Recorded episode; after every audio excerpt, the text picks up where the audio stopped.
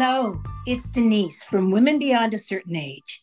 We have a wonderful guest today. It's exciting in the new year because there's beautiful new books, there's new ideas, there's new voices, and one of them is our guest today. Her name is Raeanne Sarazen. If you don't know Raeanne, you certainly should. She is a chef and a nutritionist and a cookbook author. But I met Raeanne, and we're hoping we get to meet her in person one day, Cindy and I. I met Raeanne because when she was writing her new book, which is really, I mean, this is when you've been in publishing, when you're an author, when you see this book, it's called The Complete Recipe Writing Guide, Mastering Recipe Development, Writing, Testing, Nutritional Analysis, and Food Styling by Raeanne Sarazen. When you hold it in your hands, you realize that this is a masterpiece because it's so much work. And I know it's been a labor of love, Raeanne, and welcome. Thank you. I'm so happy to be here today, Denise. It's great to actually see you, too. Honey, I have to tell you, we met when you called or you sent me an email and you said, would I give you, some tips for food styling? And I remember it all, and it was wonderful, and blah, blah, blah. And then when the book arrives, do you know what I mean? And I see how much work you put into this. It's flooring to me. I'm flabbergasted. Well, thank you. I have to say thank you.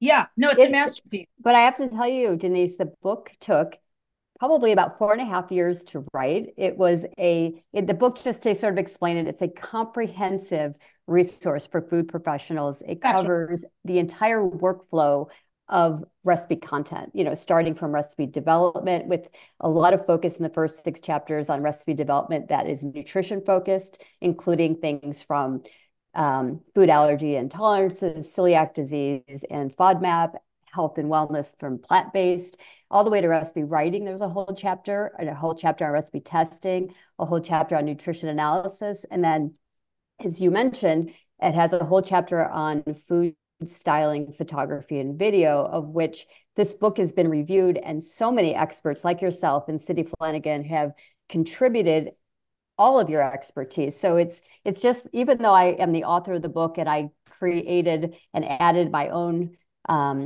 over 25 years of being in the industry, my experience and wisdom, I really wanted to curate the wisdom and expertise of so many people like yourself, which you were so very helpful. Honey, I'm going to tell you, thank you. And I'm grateful that I'm glad that Cindy and I can help. And especially in this day and age, content creation, as you said, one of the things, and you said it, you've been in it for 25 years. I've been doing this, Raeanne, I started out about 40 years ago when I graduated from the Culinary Academy. Now, let me tell you, there wasn't a day that we studied nutrition 40 years ago in school, okay? The nutritional information we got from the European chefs that I studied with, their tip would be things like drink vodka in the morning because it doesn't smell as much as scotch.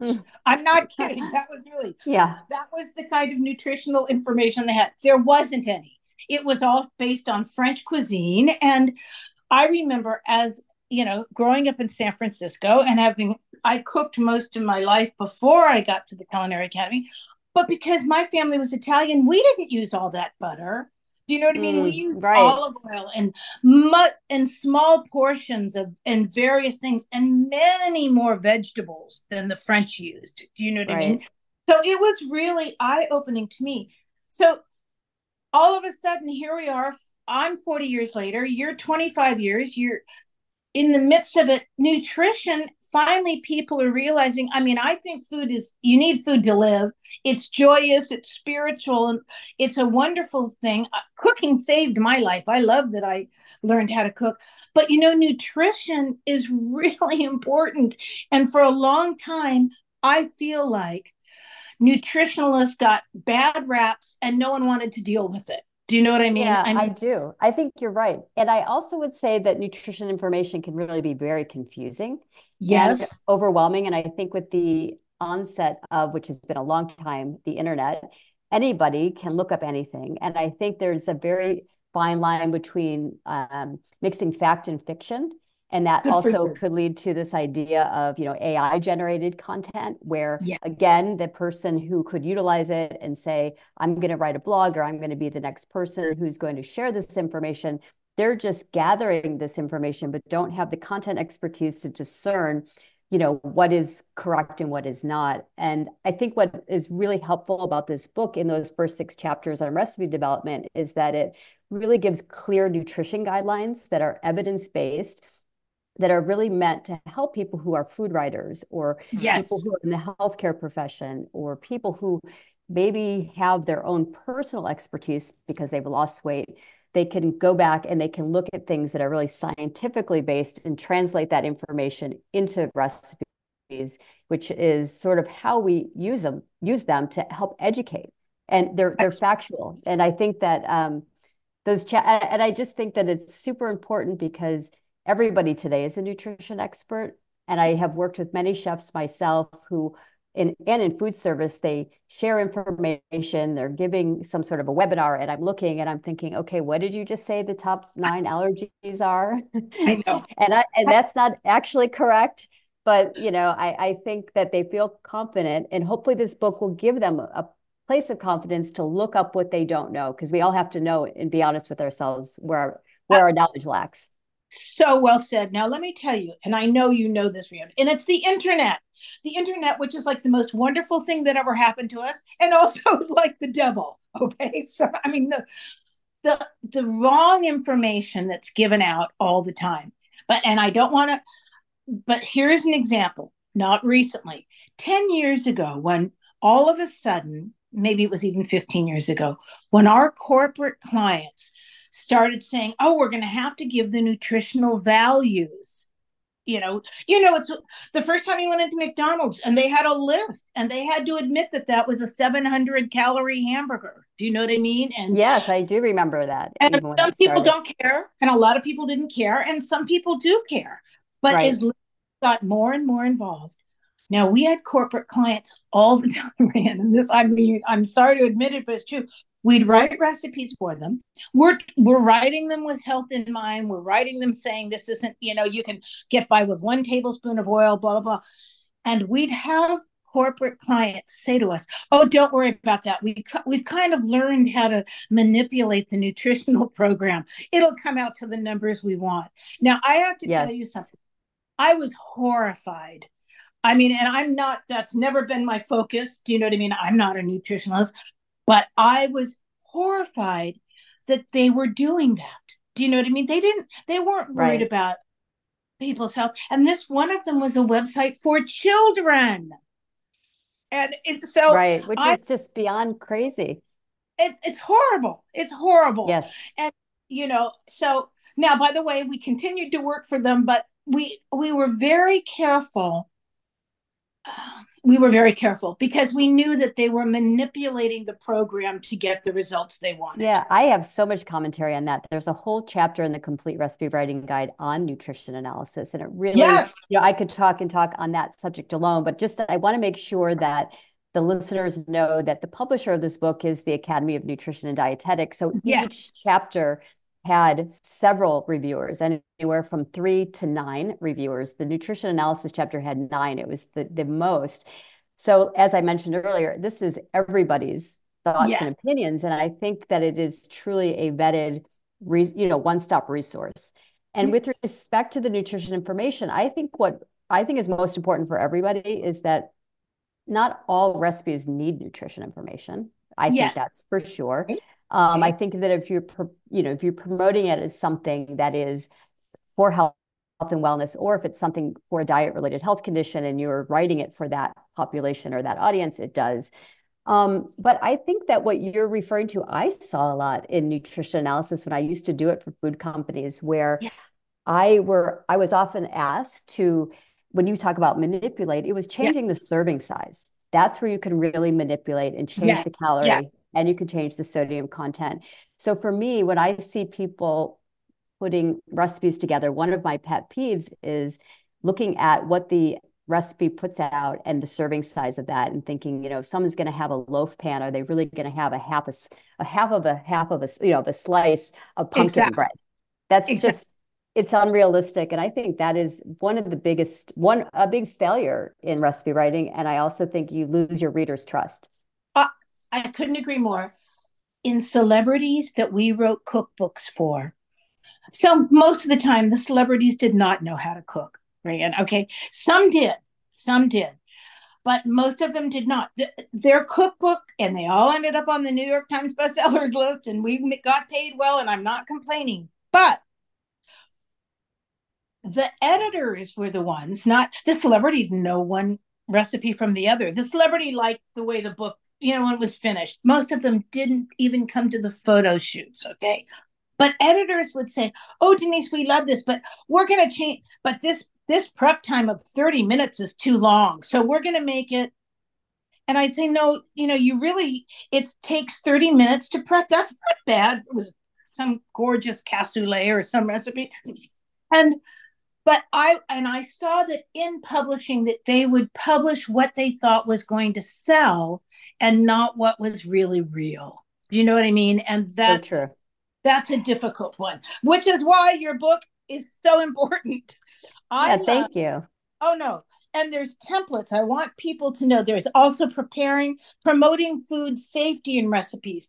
Now this, talk about a generation on TikTok that doesn't seem to realize the word food safety. So I don't watch TikTok. I'm obviously not the market for TikTok, Raeanne, but once in a while. You are a market for TikTok. Okay. And someone sends it to me and says, you have to see this. And there is somebody cooking something or not cooking something, and they're eating something with the raw egg and the raw meat and the whatever. And I think to myself, are you kidding me? Why isn't someone, but food safety, and I think more important today than ever because of our food, you know, our food resources. I was thrilled to see you do this. Well, I think it kind of goes back to, Denise, this whole idea of recipes as a potential resource or source of nutrition education, food education, teaching people how to cook and eat healthier. And I think that, you know, food safety is a part of that. So it's just, it belongs within this comprehensive guide. Again, you can't include, you know, you can't do it without even touching on that topic alone. Exactly. And I don't know. And I think that what's interesting also about recipes, just to go back on what you had said before about recipes, are really like when you and Cindy, all that awesome work you did in, you know, the food styling, et cetera. But I think on TikTok and Instagram and a lot of the new mediums, it's often less about, well, it's less about the content and more about the entertainment. Absolutely. And so I think that this book, what my intention was, is to try to put the focus back on the content. And even though people can say that recipes don't matter, the no recipe recipe, which has been around for years, you know, years now, I really believe that there is an audience that needs to learn how to cook and has to do a better job of communicating their knowledge, even if they are knowledgeable. And I think recipes for me are about story. And if my heritage is to be passed on, or I want to share educational information on somebody who has celiac disease, I'm going to make sure that recipe is clear for the person and they can use it and reproduce it, and then they can riff off of it in their own way. But the recipe should work as written. You just said it. You know, I was learning to cook as a young woman at 21 years old that I just got married. My mother gave me the joy of cooking. And I'm not sure which, it probably was the second or third volume already by then. Do you know what I mean? But the reason I loved that cookbook was I was trying to learn, like I wanted to make a baked potato all of a sudden, but I had never baked the potatoes. My mother had always done the cooking at home. I helped on the holidays and stuff. So I think that the cookbooks, exactly what you just spoke to, cookbooks were there to teach us how to cook. So now, as we've gone through so many things with blogging and celebrities and TV Food Network, which in the beginning, I did an enormous amount of work for TV Food Network, Cindy and I both, it was to teach people how to cook. And then it was about the mid-90s. We were a vendor and we got the email that said, oh, now we're switching from teaching people how to cook to food entertainment. And they put it right in an email to all of us saying, you know, we're not going to worry about the information as much as how we deliver it. And that, so what I think you're trying to do is to get back to where you're delivering the information correctly. And I think you could do both, because we all like to be entertained. And I think it's just saying, okay, well, there's entertainment and then there's also the content. And I feel for me, one of the most helpful things, especially as I have aged, is sharing information, sharing how somebody else does something, to learn from each other. And this book is really meant to do that. It's really meant to say, okay, there was a time that you had a whole team of people creating this content, from prop stylists to food stylists, a photographer, you had somebody creating the recipe, copying your recipe. But today everything is, you know, changed. And so to sort of change with the times, you still, I think, need to learn the rules to break the rules. And I think that there's a place for that. And if that's the new food professional, or the people who I hope will be successful. I couldn't agree more. I love it. I'm walking my way through your book again. I love the It's heavy, isn't it? Oh, it's amazing. Recipe over 400 pages. Honey, recipe testing by home cooks. I love this. You have so many home cook recipe testing perimeters, instruction. See, now here was another thing. A few years ago, you know, in the olden days, Raeanne, if you wrote a cookbook, you tested your own recipes. Then again, mountain building, valleys and stuff, and recipe testing. The first time one of my friends, who is a wonderful cookbook author, said to me, oh, I didn't, you know, I'm sending a lot of my recipes out for other people to test. I said, what? She said, well, I'm going to send them out to home cooks and they're going to test some of the recipes for me, and I'll get their results. And, you know, and now that's very common. But the first time she said it to me, I thought, well, how could you trust those people to do it correctly? Do you know what I mean? And they gave them a form. But see, what you've got in this book, you could send your recipes out to other people and give them forms and guidelines, and they would be doing it correctly. Yes. And I think and specifically what you're referencing is that they could just, well, I guess, you know, photocopy or create their own home testing guideline based on the one that's included in the book. Exactly. And they can also see what the difference is with the professional recipe testing form that I'm sure is what you're referencing when you did it yourself. So I think one of the things that's interesting is, well, I want to point out one difference. Recipe writing is one skill. Recipe testing is another skill. So there you go. When you're testing, and this is something for me when I test recipes, I'm in a mode that I cannot be distracted. It's a one focus sort of thing, because it's not just like freewheeling where I'm developing a recipe. I am going to test the recipe as written, as you've given it to me. And for people who utilize home testers, I think it's a really helpful resource, because it could be like that last step where you want to see what is it that, you know, someone's going to question, or they'll see that they, you know, what are the mistakes that they can't do based on the way you've written it, because you just know that. And I think home testers can help you avoid a lot of those comments that you see on newspaper websites and blogs where like, this didn't work. And, after trying this, that, and the other, I just think home testing could be a really great way, especially for cookbook authors, people who are doing their own cookbooks, like on KDP Publishing on Amazon. Send it out to maybe your friends and colleagues that are professionals, but send it out to the home cook, and you're sure to get information back that you never realized was missing. I totally agree. It was just a kind of phenomenon when it started. Do you know what I mean? When people first said it. I have a sister, Raeanne, that has never cooked in her life. Okay. Wow. That's possible. You're so talented, and a sister that is not talented in the kitchen. Not interested. And one of the things that would be funny is she'd say to me, we'd be talking in the morning, having a coffee, and she'd say, what are you doing today? And I said, we're perfecting omelets. You know what I mean? Omelets with 1 tablespoon of water, omelets with 1 tablespoon of milk instead, omelets with neither, omelets that have been whipped with a whisk. So I would say to her, we're just making omelets all different ways to see what's fluffiest, what tastes good to us, blah, blah, blah. And she would say to me, oh, I'm flying to Brazil to work on the banking system. I'd always say, okay, diminish diminish my omelet testing just even a little more. But she would laugh. But what she taught me, which was great, I would say to her, she'd say, I need to have some sort of hors d'oeuvre to take to a party. And I always buy it. And I'm embarrassed. I need to make something. And the example was, Raeanne, I said, you buy nice breadsticks at the Italian deli, and you're going to just wrap a piece of prosciutto around one of the ends of it. Delicious if you want to. Before you wrap the prosciutto, you can, with a pastry brush, put the tiniest bit of olive oil on it. It'll act as an, you know, or even a melted butter. It'll act as glue to keep that prosciutto on the thing. I love that idea. Everyone loves it.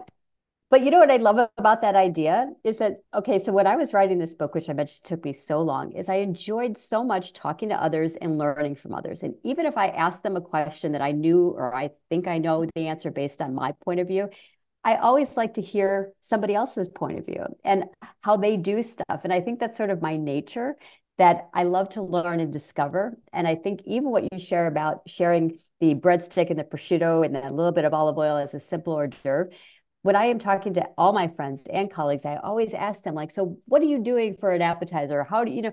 Because or an entree when you're having, you know, 20 guests over for the holidays, because yes, I know what I do. I know how to do it, but I love to hear how others are figuring things out. And maybe I'll learn a shortcut that I didn't know along the way. Well, my sister called me the next day. I said, how did it go? She went to the Italian deli we've been going to for 100 years in San Francisco, or 50 years at least. She called me back. She goes, well, you didn't tell me the prosciutto would be like working with a spider's web. Yes. I said, what are you talking about? And she had bought it, left it on the counter, and left it out for like 5 or 6 hours. So, of course, it got warm. And which made it more difficult. When she went to separate it, it was like just this mess. But she... I said, so it just got stringier, and did you bundle it around? She said, yes. She goes, actually, it looked kind of nice. I said, okay, good. Now, inside, I thought, thank God it was cured and no one's going to die from eating that. Do you know what I mean? Right. But see, I didn't say to her, go and buy it and then refrigerate it. So when you're talking about the details of cooking, when you know how, it's easy. And that's why, you know, with cookbooks nowadays, I see it, the same thing. In the olden days, Raeanne, again, this is at least 20 years ago, but we used to put 2 whole eggs beaten, okay, in a cake recipe that we were making, a chocolate flourless cake. On the celebrity's website, people called in and said, oh, the cake was delicious, but that eggshell was crunchy. You're like, so what? They didn't crack the eggs. So we learned we had to say 2 cracked eggs beaten, because when we put 2 whole eggs, people thought the shell was included. Which is crazy. But, you know, also that kind of goes to another part of recipe writing that I find so fascinating and interesting, is that recipes have such history. So way back, you know, maybe in the 1900s or late 1800s, people wrote recipes in paragraph style, and they just assumed you knew that there was going to be a bowl involved, whether it was small, medium, or large, or roast the chicken. You know, there was no direction. So if you track that over time, I think that, you know, it's interesting how much more detail we have to provide, including, but in the same way, very helpful tips, which is to refrigerate the prosciutto. So it's easier to work with. And I like that detail and that exactitude, because again, it makes that person who's using your recipe successful. And I think through every part of this chapter, including the expertise of the, you know, food styling, now I've done a ton of food styling, I feel like even tips that I learned from you and Cindy, I thought, oh, that's really interesting. Maybe that shot would have turned out better if I had known Cindy or Denise 25, 30 years ago. But it's meant to help people, so that when you get this book, you can have a question, you look it up, and you know you're not only getting the expertise of myself in the industry, of many different experts. And it's a really useful guide, not to be read from beginning to end, but to go to when you need to have a question answered. And I think that is how it should be used. You hit it. You've done it. I'm looking at one of the things back here near the end of the book. You wrote, creating a nutritional analysis assumptions document. I wasn't even sure what that was. But I'll tell you, it's amazing. It's amazing. Thank you. the book, the charts you've created, what features do you need? Different recipe analysis software applications offer different features. This is enormous. Do you know what I mean? Yeah, thank you. I haven't seen this in other places. I'm sure it just happened. I have to tell you, I think for me, and again, it's the curious part of me and the side of me that likes to help others. It's like, I thought that I could pay it forward. The food industry, as we both know, has changed. The publishing industry has changed. And I feel that, you know, I wished I had a book when I started out. Yeah. I think for any new content creator today, or a chef who wants to write a cookbook, or a home cook who wants to write a cookbook, you know, it allows you to a resource or a place to look for information that you can do it and do it well, that you maybe don't need the whole team. And sometimes I don't want to say, and I hesitate to say this because I do think, like, for an example, food stylists, there are food stylists that are true food stylists, and there are others that claim that they are, you know, and I think that we all know, like, the people that I reached out, Lisa Tchaikovsky, Cindy, Mary Valentine, they're, you know, people who really know their craft. They know how to fix the problems, but you can also learn how to do things from the experts and be quite good. Raeanne, when you say that, and this is the same thing as recipe development, recipe testing, blah, blah, food styling. When a client pays you, that changes who you are. Do you know what I'm saying? If you're at home and mom and you're writing a blog, more power to you, and you're entrepreneurial, but you don't have the railings. Do you see what I'm saying? It's kind of like you're driving without railings. So if they didn't know the rules and then they decide to break the rules, or they think this is important, you're not really giving out information that is correct. And that's all, you know what I mean? People that say, oh, well, that's not what my readers care about. Well, they might one day, do you know what I mean? Yeah. But no, if you're not getting paid to do a job, are you a pro or is it a hobby? That's what I always say to people. Do you know what I mean? And so, but I do think, Denise, this book actually, you know, it's hard because it was written for the food professional, so to speak. Yeah. I think a hobbyist who really wants to be a career changer, or somebody who really wants to do this craft in a very professional way, even if it was for posterity to create a family cookbook, I think could really learn a lot. Absolutely. So, when you said a chef that wanted to write his cookbook is an example also, but what I think that your book also shows, Raeanne, it takes so much work. Do you It sure does. Oh, I'm going to write down some recipes. We've written a couple of chefs' cookbooks. Of course, Raeanne, they had no idea why we wanted to charge so much until we went for a day into the chef's kitchen, followed the chef around. There are no standardized recipes. Everybody's, Juan makes it differently. Juan makes it differently than Fred. So on Tuesday, the soup, I actually worked in restaurants, consulted in restaurants, where the owner would say to me, oh, you only want to eat the lentil soup on Tuesday because Juan makes it on Tuesday. The rest of the week, it's not very good. And he knew it in his own restaurant. Okay. Yes. So you go to write a cookbook, or even just, you know, we got paid a lot of money and loved it. We would write the kitchen manual for kitchens that had never had a written recipe. Okay. Yes. But if a chef bought this book and then starts to see all the things that are involved in writing a cookbook, it's not just his idea, and it's not just, you know, his 50 recipes, that the nutritionals, that the styling, that the testing, it's huge. It's you said it took you 4.5 years to write this book. Of course it did. Yeah, I think what is interesting is there's a lot of invisible work that goes behind the scenes. And I think I sort of pulled the curtain back and showed everybody what this invisible work is in this field of recipe creation and content. So I think it'll be helpful for people that really want to do a better job at it. And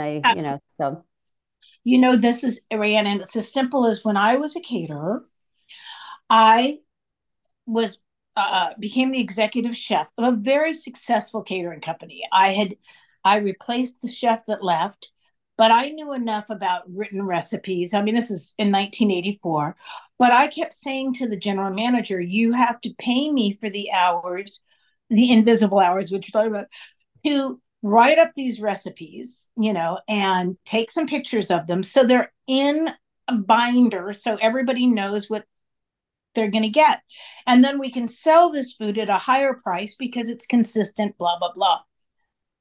And you know what, Raeanne, it taught me everything, because we were able to charge more money because everyone said, oh, your food's consistent. It's great. It's wonderful. But also when people, all of a sudden customers, and this is with every chef in the world, wanted special menus, and you go, all the allergies and the gluten-free. And oh my God. And that was before that. But when people used to, the salesman would come and say, oh, Denise, the client wants you to create a recipe just for them. Now, of course, it was a celebrity. And I'd say, fine. I'd say the menu just went up $100 a person. And we haven't even discussed it yet, because it will take me hours to create a new menu with new vendors, with new portion sizes, with new everything. And that was when we didn't even have to worry about nutritionals. Right. And you know, it's interesting because I do some work for a nonprofit as part of a recipe council, and I work with a lot of chefs translating their recipes for what is then the home cook.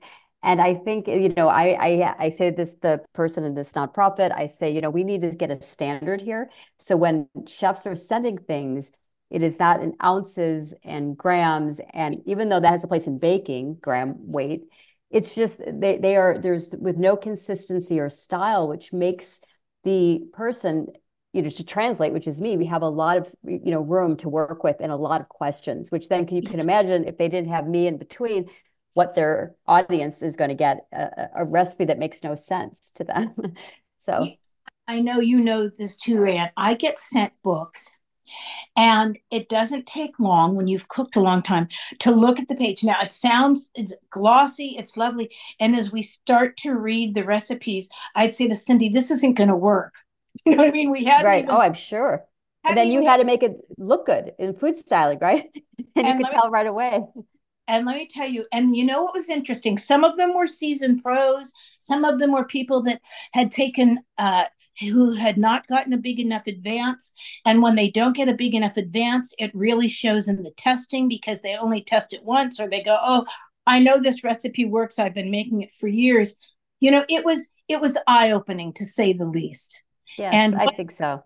What is a stylist? Let me tell you something. We would just know. We'd know it wasn't going to work. And I would say to Cindy, we're going to go to the store and buy a box of lemon bars and make them beautiful for the photograph. But then we'd say, and the authors, the good authors would say to us, did you have any problems? And we'd say, yes. Yes. You know, before you go to print, you might rework that lemon bar. And because we didn't. Yeah. And I think it's time. Yeah. It takes so much time to do really good work. And it does take people, you know, expect you today to, you know, just churn out this constant stream of recipe content. And it's just, it's so hard to do that. And I think it's really a matter of trying to educate people. If you want to do that, you have to be able to take the time. And this includes, which I know there's been some controversy about, different sort of recipes that aren't of your own culture. You know, I think it's fine to do that sort of content creation, but you need to use that recipe head note, or you need to work within the writing of it to educate, and really educate yourself before you put out like a faux recipe that really isn't of that, you know, Vietnamese origin. And so I think, you know, recipes, there's just so many tangents that I'm sure you and I can go on all day long and talk about. But I think it's knowing what you don't know and reaching out to people that can help you, and to reach out to resources that can make your content better. Now, has your publisher, have they published other books, or is this their first?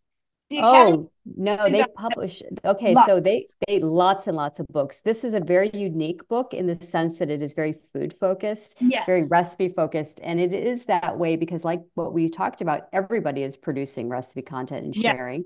And a lot of dietitians are also, many years ago, doing that as well with blogs and working for food companies and public relation firms, et cetera. And they really saw that there was a need for some sort of resource for them to turn to. And they did reach out to me partially because I am a registered dietitian nutritionist myself. I went to culinary school. I worked in food publishing, and I sort of have worked with recipes in different contexts.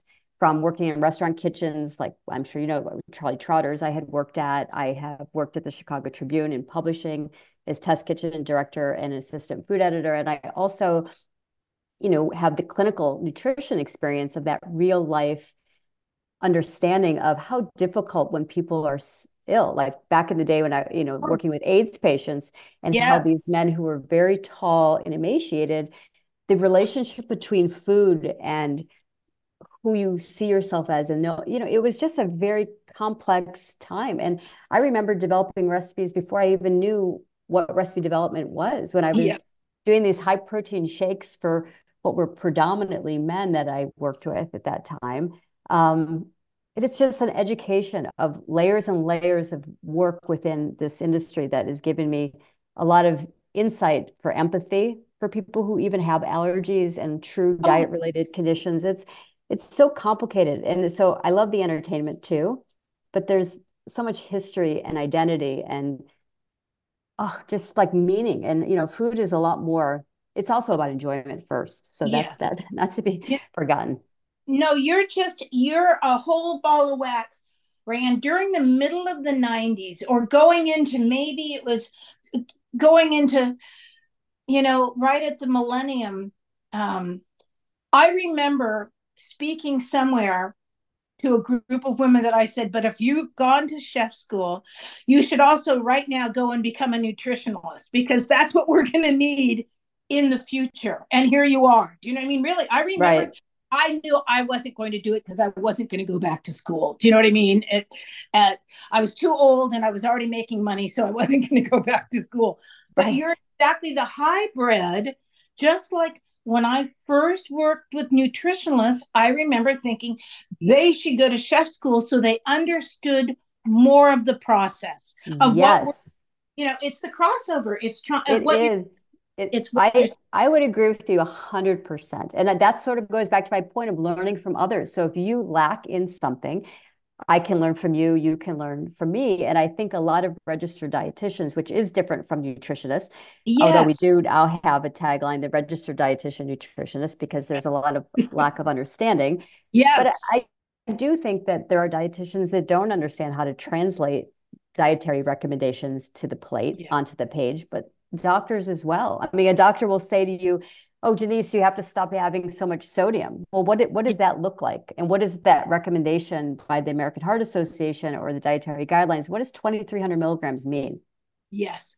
I mean, that's meaningless to most people. So. Have you gotten this? You know where this book, I'm sure they're working at, but this book should be in every bookstore of every culinary school in America. Well, we're trying, and I hope that the word goes out, because it is such a good resource for people, from culinary schools to dietetic programs, you know, to people who are working in the publishing industry, or the authors who maybe have a platform but don't have the knowledge. It's a way to educate them. That's exactly right. You know, TikTok people killing it, but they need this book.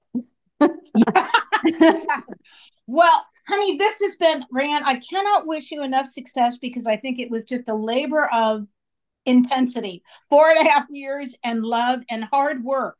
You know, one of the things people always fail to mention is hard work, not to mention the 25 years you put into it before you wrote the book. Yes. Thank you. I want you to come back and visit us again, and tell us about things that you learned since you wrote the book. Do you know what I mean? And your discovery. Yes. And I have to tell you, I went to school with Charlie Trotter. Oh, yeah. Did you really? Yes. Wow, he only stayed for 2 semesters. We were at the CCA in San Francisco, and he was tall and gawky. I don't know how, he was a nerd. I mean, most people wouldn't even know who he is today, which is sort of funny, but it was, was a nerd, but we all knew we knew that he had plans. Do you know what I mean? Yes. But, you know, it's funny. I was working on a cookbook with him before he passed away. So it would never made it, but it was a, cooking at home book that never quite made. Yeah. But it's okay, because it's very sad. He died, you know, way too young. And, yeah, but I have to tell you, it has been an absolute pleasure talking to you today. It's just like, I love it. And as I said at the beginning, when we weren't recording, I could talk all about women and aging and that whole separate topic, but I'm just glad that I could talk about at least my book today. Yeah, we'll come back and we can talk about women and aging and nutrition and diet. Do you know what I mean? Yes, a whole topic. I know this. I thought that one of the cutest things, and Cindy said this, and Cindy's, we were talking to our friend Pat Greenberg, who is a nutritionist and has been for 30 years, and she comes on often. But Cindy said it best as we age. Cindy said, I've learned something. If I don't do yoga every single morning, I don't feel good. And so there's helpful tips in nutrition and in cooking and dieting that are not huge. They're simple changes that can really help us. Yes. And I always like to say, what's healthy for you may not be healthy for me. That's right. So I think we all have to sort of navigate this next chapter or all these chapters with what sort of works for us. Thank you so much. Oh, thanks, Denise, so much for having me. If people have questions, they reach out to us at womenbeyond@icloud.com. And this will be up on the Facebook page, which is Women Beyond a Certain Age. And that's it. And thank you again so much. And Cindy, thank you for always keeping the train on the track, because without Cindy, there would be no podcast. And I would say, too, thank you to both of you. And if you want to learn more about the book, you can go to my website, which is raeannesarazen.com, which I'm sure you'll spell out for everybody. It's a complicated first and last name. The book is also available on Amazon, also the Eat Right store with the Academy, Barnes & Noble, other places. And to follow me, and I have a newsletter that I'm starting. And I just think that... So I'm just really appreciative for you to have me on today to share with your audience about my book. So thank you. He's so proud. Thank you again for your time today. All right. Thank you, Cindy. Thank you, Raeanne. Thank you, Denise. Bye-bye.